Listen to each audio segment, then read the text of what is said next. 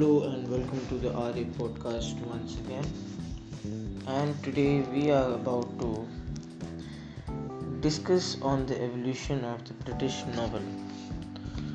So to begin with, we will start with Daniel Defoe's Robinson Crusoe 1719 and Moll Flanders which was written in 1722. They started the trend of writing novel in Britain the rise of the novel as an important literary genre is linked with the growth of the middle class in England. In 18th century, Samuel Richardson 1689-1761 wrote the epistolary novels Pamela or Virtue Rewarded 1740 and Clarissa 1747 48. Henry Fielding 1707 54 wrote Joseph Andrews 1742 and the history of Tom Jones of Foundling 1749 and Laurence Sterne wrote Tristram Shandy Oliver Goldsmith wrote The Vicar of Wakefield 1766. During this period, the novelist directly addressed the reader. For example, the author might interrupt his or her narrative to pass judgment on a character or pity or praise another and to inform or remind the reader of some other relevant issue. Novelists like Walter Scott, Nathaniel Hawthorne, and George Meredith wrote novels during Romantic period in the early 19th century. Horace Walpole's 1764 novel The Castle of Otranto invented the Gothic fiction genre. It combines the macabre, fantastic, and supernatural and usually involves haunted castles, graveyards, and various picturesque elements.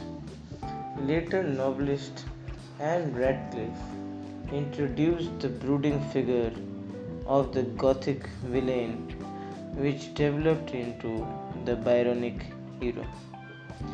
Her most popular and influential work, The Mysteries of Udolpho 1794, is frequently described as the archetypal Gothic novel Vathek 1786 by William Beckford and The Monk 1796 by Matthew Lewis hmm, were further notable early works in both the Gothic and horror genres.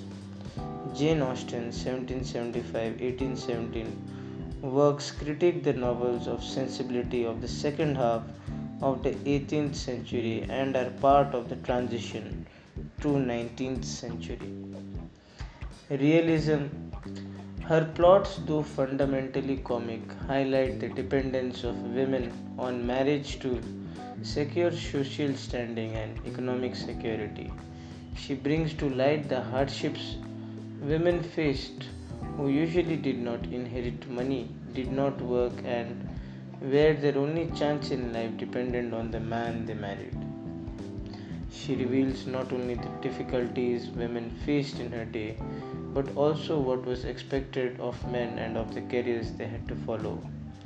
Austen's works include Pride and Prejudice 1813, Sense and Sensibility 1811, Mansfield Park, Persuasion, and Emma.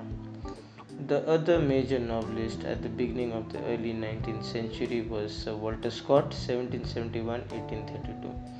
Scott established the genre of the historical novel with his series of Waverley novels, including Waverley 1814, The Antiquary 1816, and The Heart of Midlothian 1818. During the Victorian era 1837 1901, the novel became the leading literary genre in English. Another important fact is the number of women novelists who were successful in the 19th century, even though they often had to use a masculine pseudonym. The majority of readers were, of course, women.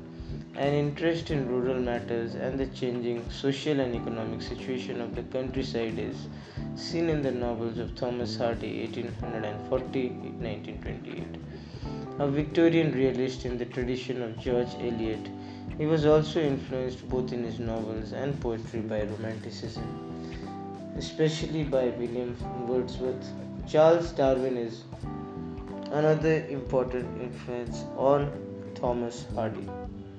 He wrote novels including Far from the Mad- Madding Crowd, 1874, The Mayor of Casterbridge, 1886, Tess of the d'Urbervilles, 1891, and Jude the Obscure, 1895. He ceased writing novels following adverse criticism of this last novel.